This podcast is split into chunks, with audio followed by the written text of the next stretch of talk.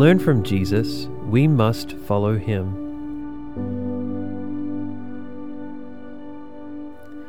My sheep hear my voice, and I know them, and they follow me. If anyone serves me, he must follow me. If anyone would come after me, let him deny himself and take up his cross and follow me. And he who does not take up his cross and follow after me is not worthy of me. To find our purpose, we must follow him. I am the light of the world. Whoever follows me will not walk in darkness, but will have the light of life. I came that they may have a life and have it abundantly.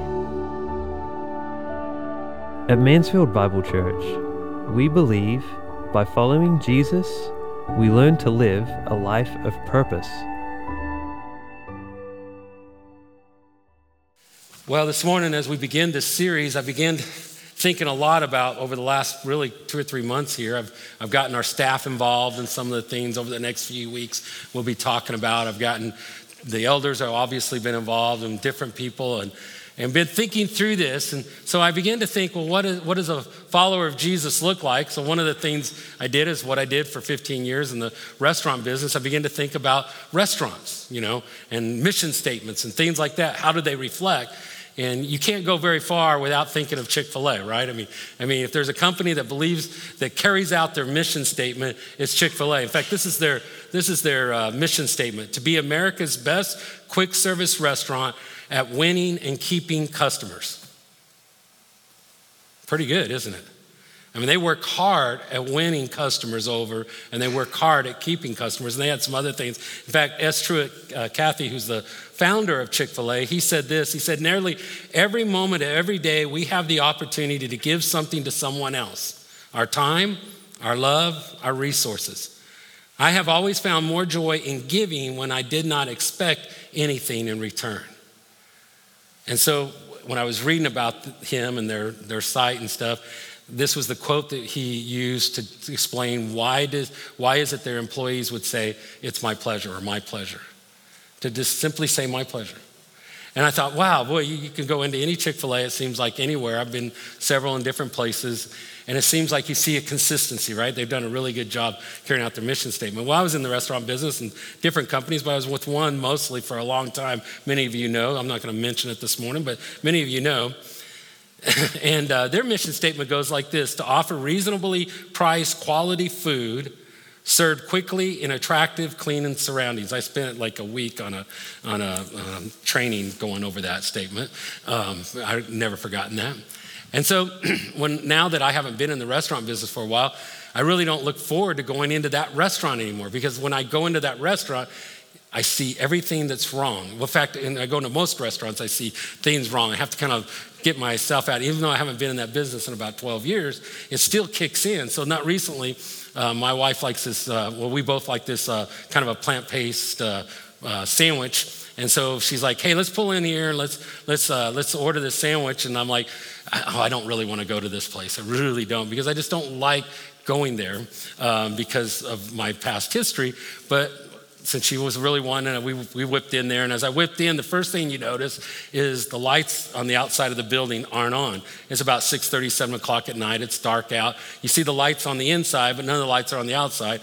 So I began to chuckle, and I remember pulling around to the drive-through and sitting at the drive-through. And one of the things I used to hate really bad is when I sit at the drive-through and I don't get greeted. And I'm sitting there, and I finally go, "Hello." Oh, I'm sorry, our drive through is closed. Will you please pull around inside? Or you're going to have to come inside, is exactly what they said. I just started laughing. I'm thinking, okay, just drive off right now. But, you know, wife is really wanting these this sandwich and so you know i'm okay let's let's go and i'm kind of chuckling as i'm driving around and, and and i have a few comments because of my past history but nevertheless i pull around i get in by the front door and as i go get out of the truck and start going in the door i'm already laughing as I walk up to the door, I see a mop bucket with a mop in it right inside the door. And I'm like, why am I doing? I mean, I'm not writing this up, folks. I promise. This really happened. And I'm just kind of chuckling about it. So I open the door, and as I open the door and I walk in, the mop bucket was, uh, was sitting here, but the mop handle went across this way. I mean, literally, I had to kind of scooch around the mop bucket to get in to go place my order. I mean, if there was ever a restaurant telling me, I don't want your order, this was the restaurant telling me, I don't want your order, right? So, nevertheless, I, I really want to get my wife this sandwich. And so I go up to the register. And, um, and, and normally in the past, I would be boiling, you know, yelling. I'd actually be on the phone with the store manager and everybody else, you know. But nevertheless, I'm like, I'm a customer, no big deal. So I walk up and I'm kind of chuckling. And the young man take, is there to take my order. So he takes my order. And I got two of these sandwiches because they were on sale for like $6. And, and he, ordered, he told me when the total was over, he told me I owed like $14. And I went, uh, Isn't it two for six? And he goes, Oh, you want that sale? No, I just want to give you my money, man. That's why I came in here, you know? I, I came in here to be treated rudely and give you, no, I, I, didn't. So I said, he said, oh, okay. So he rings it up. Well, as he's trying to ring it, all of a sudden he kind of goes, and he reaches down and grabs this trash can next to him. and I just went, I'm like, I'm like, Lord, really, why are you doing this to me? You know, I'm in this restaurant, uh, and I just really have to laugh. Okay, um, you know, my wife really wants that sandwich. You know, and so got to get this. I got to get this. You know, and so anyway, go through all that. the guy that I actually I became very eagle eye because I could see the board and made sure that everything was followed the way my food was prepped too. And so anyway, I get my food. The guy gives me food, and as he walks towards me, I realize, oh my goodness, well, you know, his pants had dropped and he forgot to pull them up or something, and his boxers were just for everyone to see. And I'm just like, oh my goodness. So I'm walking out of there, and I'm literally laughing at this point. And I begin to think, though, I begin to think for a moment about following Jesus and all of a sudden it struck me as like, well, how, how does the church come across? I don't mean just MBC, the church as a whole. How do we, how do we begin to reflect Jesus? How does MBC reflect Jesus? We worry about a lot of different things. We worry about chairs, we worry about building, we worry about programs, we worry about all kinds of things. But, but when we're following Jesus, how do we reflect Jesus? And then as a, as a Christian, as a believer, as as, a, as a, someone who professes Christ, how do I do? It really, it really, really challenged me a couple months ago as I began to think about this. Really began to challenge me about my faith, about my walk with God.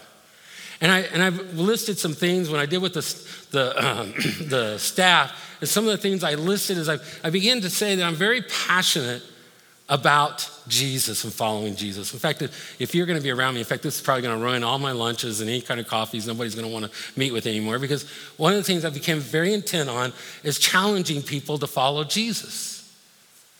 I mean, following him. In fact, I believe because I believe that God has created us for something greater than ourselves, and that the only way we find that is by following Jesus. I'm like, why would I want to? Why would I want to share anything else? If you don't know Jesus, I want to share about who Jesus is, and if you know Jesus, I want to challenge you to follow him. You see, I don't want to play the games anymore. I think one of the reasons why the church in America is dying is because God's people have forgot how to follow him. We become distracted. We begin to put other things in a place of priority. And so I, I, I, really believe over the next few weeks as we begin to look at what does it mean to follow Jesus and, and some of the things what we mean at MBC, what, do, what are we talking about? When, in fact, when you come into MBC, I'm going to challenge people to follow Jesus. And what does that mean? To abide, to belong, to impact. You're going to see some of those words. In fact, up there, you're going to see those symbols over the next few weeks. You're going to learn about those symbols. You're going to learn about those words. What do I mean by those words? That we would follow Jesus. If you will, take your Bibles, turn to Matthew chapter 16, verses 24 through 26. Is really going to be the main, main passage we're going to look at today. Matthew chapter 16, verses 24 through 26. Jesus here is, he's headed to Jerusalem. He's headed to the cross. This is where he really begins to really begin to talk to his followers, to, to his disciples, and begin to discuss and prepare them for what's about to take place. In Jerusalem, he's going to face the cross, he's going to face hostility, he's going to face rejection. And he's beginning to prepare his people that are going to follow him. What does that look like? In chapter 16 of Matthew, verse 24, it says, Then Jesus told his disciples, If anyone would come after me, let him deny himself, take up his cross, and follow me. Now I know, I know that um, uh, I know that some of you probably right now are going, Greg, you're going to start meddling here. You know, I remember back when I was a kid, you used, used to always accuse the pe- preacher of he quit preaching and started meddling. In other words, he started getting into their lives too much. Uh, we, we've lost that idea, by the way. The idea here, what really struck me, is Jesus was absolutely clear about what it looked like to follow him. And when we use the term follow, we don't talk about like what you do on Facebook or on Instagram or Snapchat, TikTok, or whatever the other sites that we follow. You know, there we follow people, and the idea of following is we kind of keep up with what they're doing, but we don't agree with them necessarily. We're, we like to follow people we disagree with so we can kind of give slams, you know, once in a while, or those kinds of things. That's not what we're talking about. We begin to talk about following, we begin to talk about what it looks like to adhere to. Remember that term, the idea of to adhere? It's kind of like back in the day when we had uh, bumper stickers, used to be real popular, you know, and you peel it off and you'd stick it to your bumper and it, it would adhere to that bumper. Or you stick a sticker on something else. When we begin to talk about following, we're talking about a, a way of changing our lives. And when you look at Matthew chapter 16, and you begin in verse 24, you begin to see that Jesus begins to challenge them in such a way. But look at the, you want to look at the context in which he leads up to this statement. In verses 13 through 20, Jesus is, has been doing amazing things, and he looks to his disciples and he says to them, Who do people say that I am? John the Baptist. Some think you're John the Baptist. Some think you're Elijah. Some think maybe Jeremiah, one of the prophets. And Jesus says, He says to them, He says, Well, who do you think I am? And Peter steps up and immediately he says, You are the Christ, the Son of the living God. Very powerful moment, by the way. Very powerful moment. And Jesus looks at Peter and he says to him, He says, Flesh and blood did not reveal that to you, but my Father who's in heaven has revealed that to you.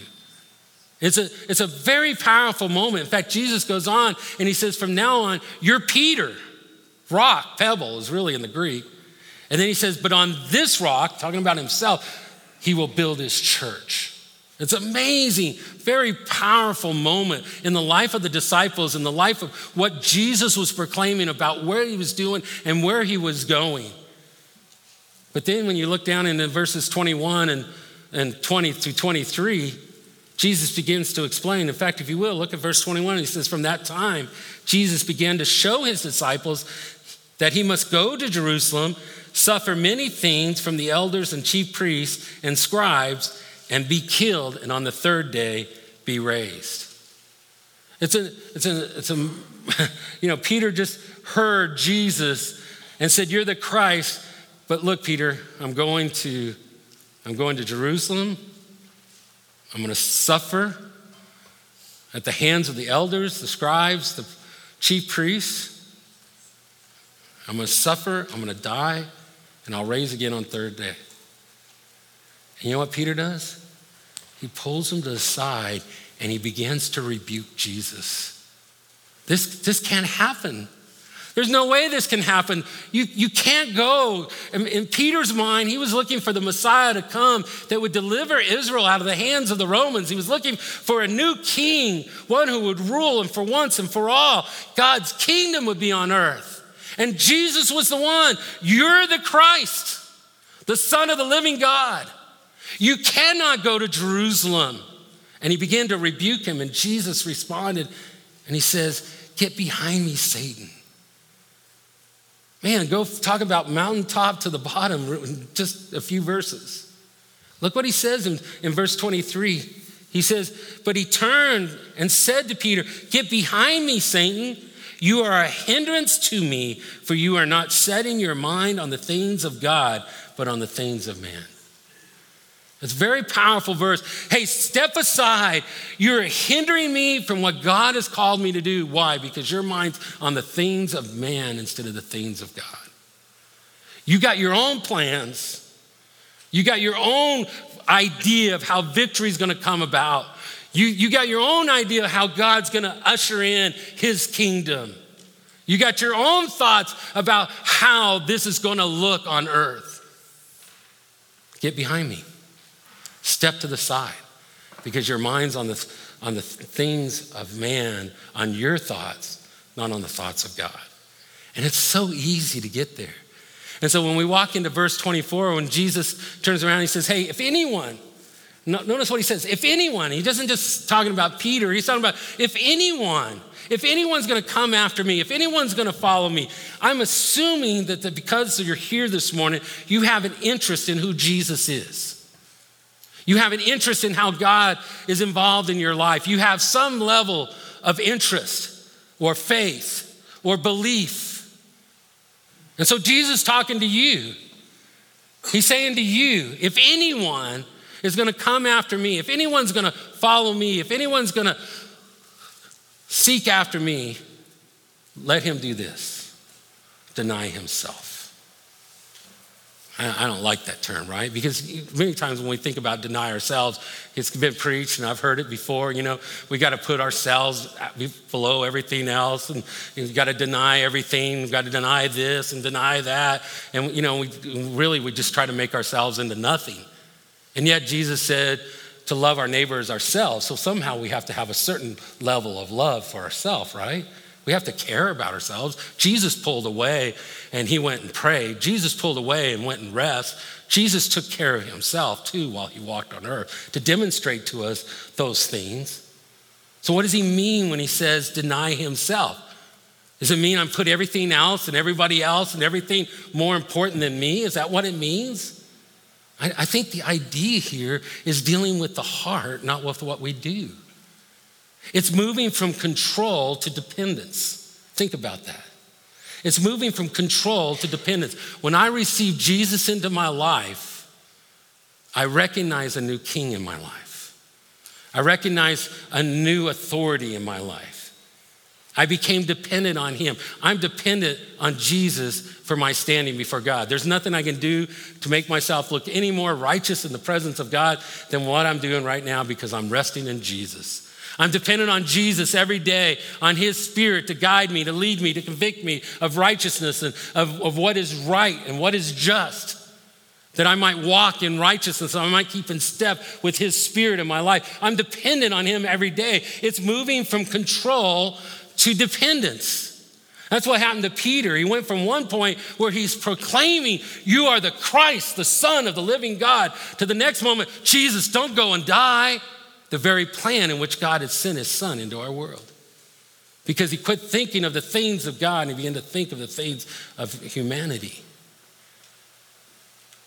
It's moving from that place of control to dependence. As I was looking at different passages and I was thinking about that, and I was thinking about this idea of following Jesus, and if, it's, if, if I'm going to follow him, it's really literally moving from control to dependence. It's moving to a place where if I'm going to adhere to Him, adhere to Jesus, it's, it's moving my words, my ways, my thoughts, conforming them to who He says they are, to His ways, to His thoughts, to His purposes. It, it really is. I think sometimes we, in the Christian realm, we identify with so many things that isn't necessarily Jesus and we get distracted. Whether it's in politics or social agenda, whether it's in some activity that we're doing, it, we put such an emphasis there that we forget that we've been called to follow Him. He's the one that calls us to things. He calls the missionary to the mission field, the Jenkins to what they were doing. It's why I'm here today, because I believe this is where God wants me. Because there's a place where we go from, from control to dependence. My life hasn't always turned out what I thought it would turn out to be or the way that things would look, and yet I would change nothing about it because in it, God has taught me so much about Himself. To learn patience or to learn, to learn how to have victory over unrighteousness. All of those things as I begin to hear, because God in His amazing grace has revealed truth, then the truth is His Son, that I now would conform my ways to His ways, my thoughts to His thoughts my intents to his intents. And as I began to think about that and looking at different passages, one that came into mind that I really think that really describes it is Luke chapter 9, verses 57 through 62. Now, before you go there, don't put it up yet for a second. Oh, please. Maybe they're not listening. All right, there. Okay. Let me qualify this for a second. And if you've gone there, don't look at it yet. These are some really hard things. What Jesus says here are some really hard things. Don't go lightly. Don't go looking at them and, and try to explain them away. Jesus doesn't mind confronting us with truth, He confronts us with who He is. So when, he, when you read these passages, when you read these verses, and they're in situations where Jesus is now heading to Jerusalem, and there's people saying, oh, where Jesus is either calling them to follow him, or people saying, I want to follow him, and he says some very hard things to them. You, don't, you can't take it lightly. You can't. Or else, or else the hardness of your heart is going to keep you from hearing what God has to say. The hardness of our hearts keep us from doing what we want to do or what He wants us to do. We do what we want to do. All right, Luke chapter 9, if you will, put it up there. So as they were going along the road, someone said to him, I will follow you wherever you go. Now stop and think. Jesus heading to Jerusalem. There's this follower who sees Jesus doing all these miracles, doing all these wonderful things, and they come to Jesus and they say, Hey, look, I'll follow you wherever you go. And Jesus says to him, Foxes, uh, foxes have holes, birds of the air have nests, but the Son of Man has nowhere to lay his head. And I was a little, I was a little, spent some time thinking about that because you know, I did see Jesus stayed in a lot of different homes. In fact, we know in Capernaum he spent some time in one particular house for a time. So, what's he talking about here? And I really believe, in light of it, what he's talking about is that when he came to earth, he did not find a home, he found rejection. If you go to John chapter 1, verse 10, he says, Though the world was created by him, the world did not know him. Even though he came to his own, his own rejected him. He's going to Jerusalem, and in a few days they're to be they're to be yelling, "Crucify him! Crucify him!" They're to be yelling for his death. They want him taken out of the way. He's to face rejection. You want to follow Jesus? Guess what? You're going to face rejection. You're going to face it. We hold back, don't we? We're afraid of what people would say. I made this passionate commitment this year. I'm going to share with as many people about challenging them about being passionate about following Jesus. I had that opportunity this week with somebody who doesn't go to our church, somebody doesn't know anything about our church, but they made a comment about believing in Jesus. I said, Great. And I began talking to them about following Jesus. I told them why it was so important to me, and I encouraged them to follow as well. You know what? I was afraid they were going to reject me. I was afraid, and maybe they will still. Maybe they were just nice to my face. I don't know. Who knows what they're going to do? But that doesn't matter. When He calls us, we know it's going to be rejection. Students, I pray for you guys. You face an amazing battle. Never before in the time of history has there been so much information given to the hands of our young of our young men and women that would distract them from following Jesus. You have to decide to follow Jesus. And I don't mean to call you out, I can talk to your moms and dad just as strongly. Never has there been a time when there's been so much that could embark upon us to distract us. And we will face rejection. The next, the next one comes up. Jesus actually calls them. This one was really tough for me. He says to another, he said, Follow me. But he said, Lord, let me first go bury my father. Sounds like a, a great request. In fact, remember in the Jewish culture, when there was the death of a loved one, it was a priority. In fact, it was expected, especially of the eldest son. All of their other obligations were forgiven, even obligations to the Old Testament law. The highest priority they had was to bury their father or to bury their parents. And so when I read this, I was trying to figure out all kinds of things. Maybe the, maybe the guy was saying, hey, let me go bury my father. I want to go wait for my inheritance. I heard one, one guy say that's what it is. I heard another one. I heard all these different ideas, but they all seemed to water down what Jesus was, was saying until I realized this. Again, it's not what we do because Jesus isn't denouncing that it's important that we don't bury those that we, of, of our loved ones. But what I begin to realize, what he's saying is just as in the Jewish culture, the priority of burying their parents became the highest priority. If you're going to follow Jesus, guess what becomes the highest priority? Following Jesus. Whatever that is. And all of a sudden, when you say, hey, look, I'm to follow after Jesus and I'm to follow him, it becomes my priority in life. It has to be the highest priority where you're not following him. You're not, you're not adhered to him. You're not sticking to his teachings. You're not following his ways.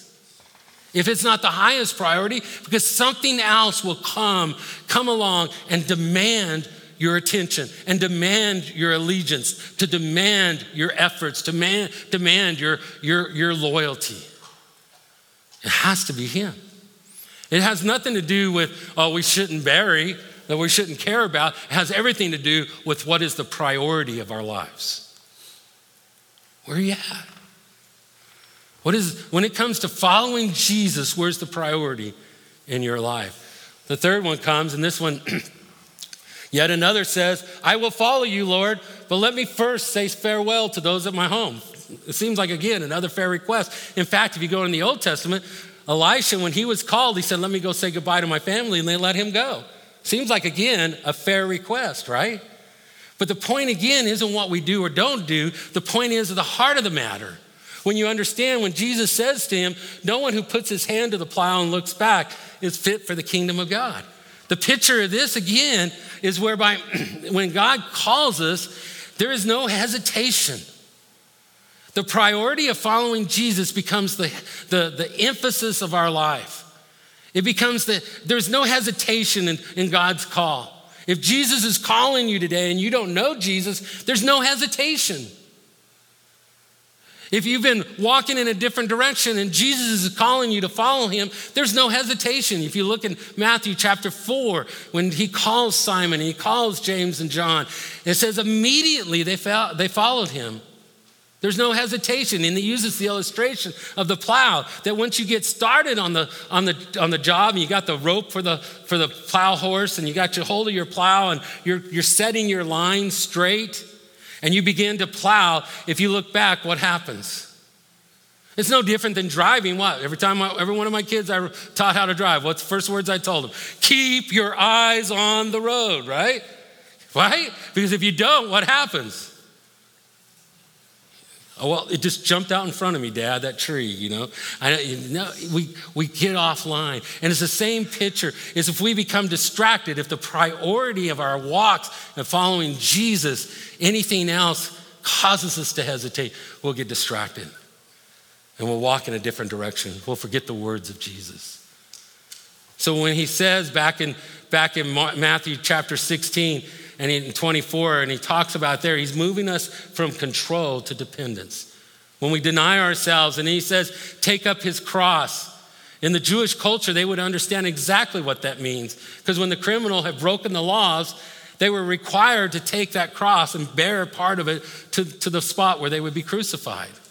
And it was a demonstration, a public demonstration, that they were submissive to the very authority that they had been opposed to. They had broken their laws, they had rejected the, the, the, the ruling power.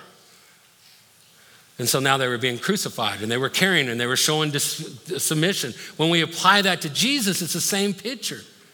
At one time, I controlled my life and I rebelled against Christ. I did not want God in my life. I did not want God dictating his ways in my life. And I rebelled against him. And when I received Christ into my life and I began to follow him, I then take those things that once were I which I hung, hung on and controlled, and I submit myself to him. And it's a daily thing.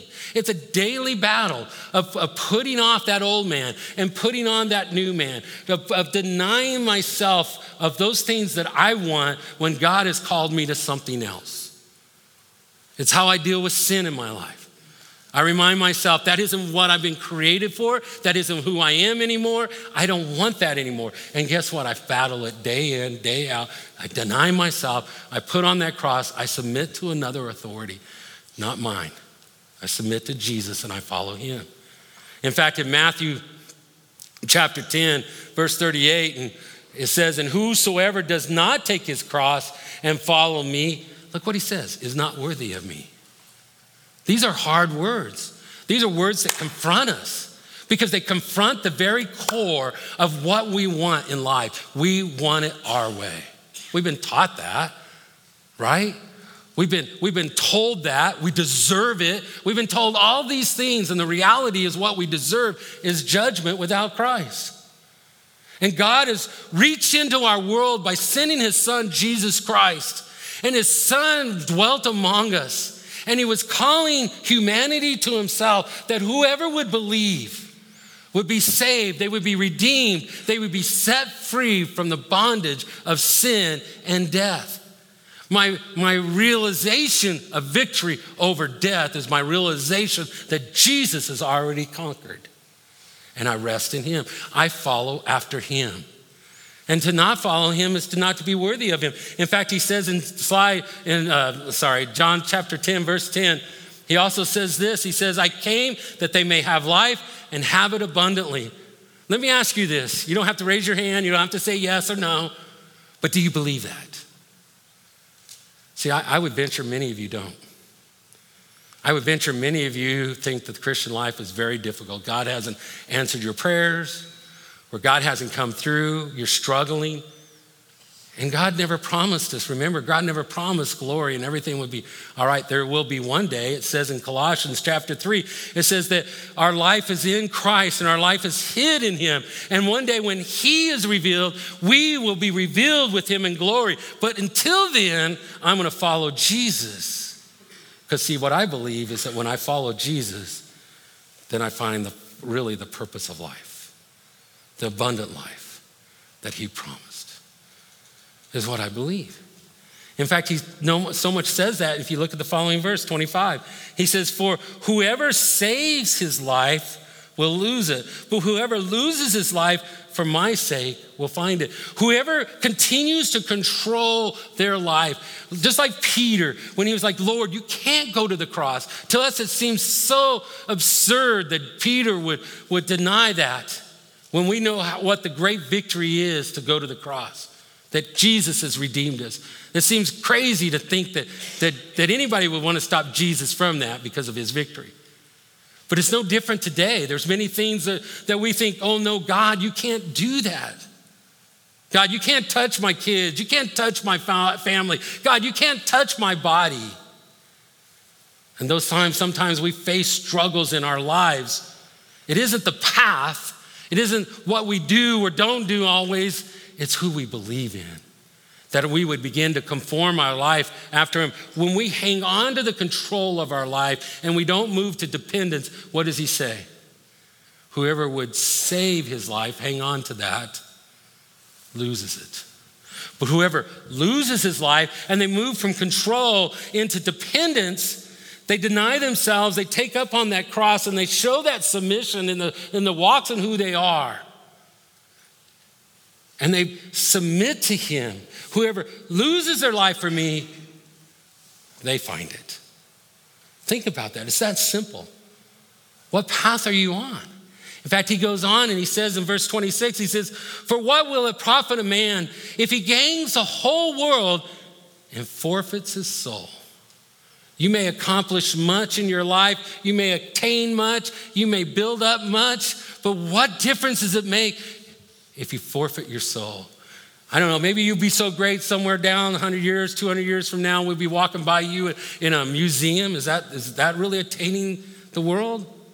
Like we do when we go through museums and we read about famous kings. And, and is, that, is that all there is to life? I believe in a life that is far greater I believe in a life that is found in the one who created us, who bred life into humanity and called us to himself. I believe in him and I follow after him. There's a series, if you haven't seen it, called The Chosen um, out there. It's, a, it's an app and, and so forth, but it's been really, really good. I want to show a clip, and in this clip, it's a scene where they're kind of putting together two or three passages, and, and uh, I, but I think it really kind of emphasizes what we kind of just talked about. There's a scene where Jesus tells them to drop their nets. They've been fishing all night, they hadn't caught anything. And now, and where we pick up is where they now are catching the fish. If you will, go ahead and show that.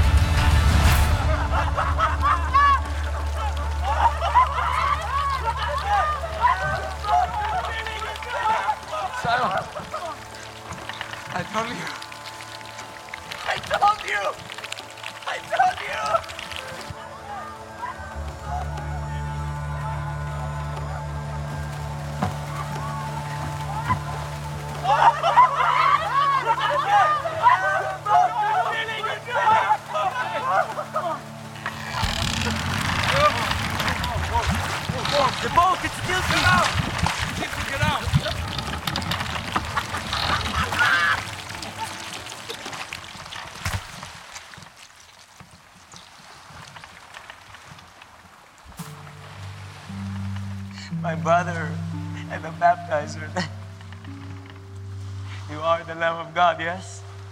I am. Depart from me. I am a sinful man. You don't know who I am and the things I've done. Don't be afraid, Simon. I'm sorry.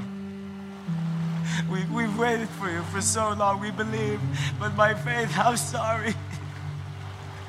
Lift up your head, fisherman.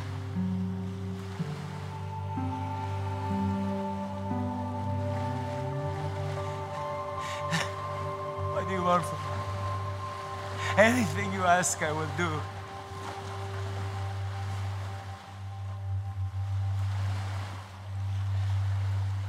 Follow me.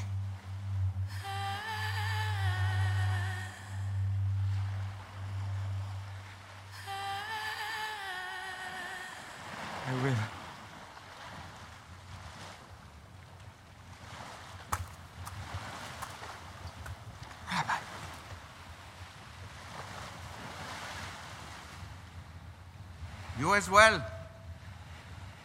Yes, you, James and John. Come, follow me. I'll take the fish into market and settle up Simon's debt. I'll get some help to fill both of these boats. Are you sure? Yes, go. What will you tell Ima? We've just been called by the man we prayed for our entire lives. And you ask me, what will I say when you miss supper? go, now. I love that last part. You just been called, or you just found the man you've been praying for your whole life, and you're worried about the excuse you're going to give for supper when you miss supper. Go, go. Let me ask you, what's keeping you from following Jesus? What excuse? What hindrance? What is taking the priority? What's keeping you from following Jesus? Let's pray. Father God, we just, uh, we just ask, Father, that you would speak to us, your people. I know, Father, many here this morning are in different places in their walks with you. There's different things that are going on. And God, you lovingly and gently call them to yourself. May your spirit move among their hearts. That, Father, each of us would decide and follow after you. Sometimes we, like Peter and James and John, who, who immediately left and followed, sometimes we just immediately need to make the change. We need to make that decision. God, give us the wisdom and the strength to do that. Awaken us, enlighten us, that we might know the path which we follow. In Jesus' name, amen.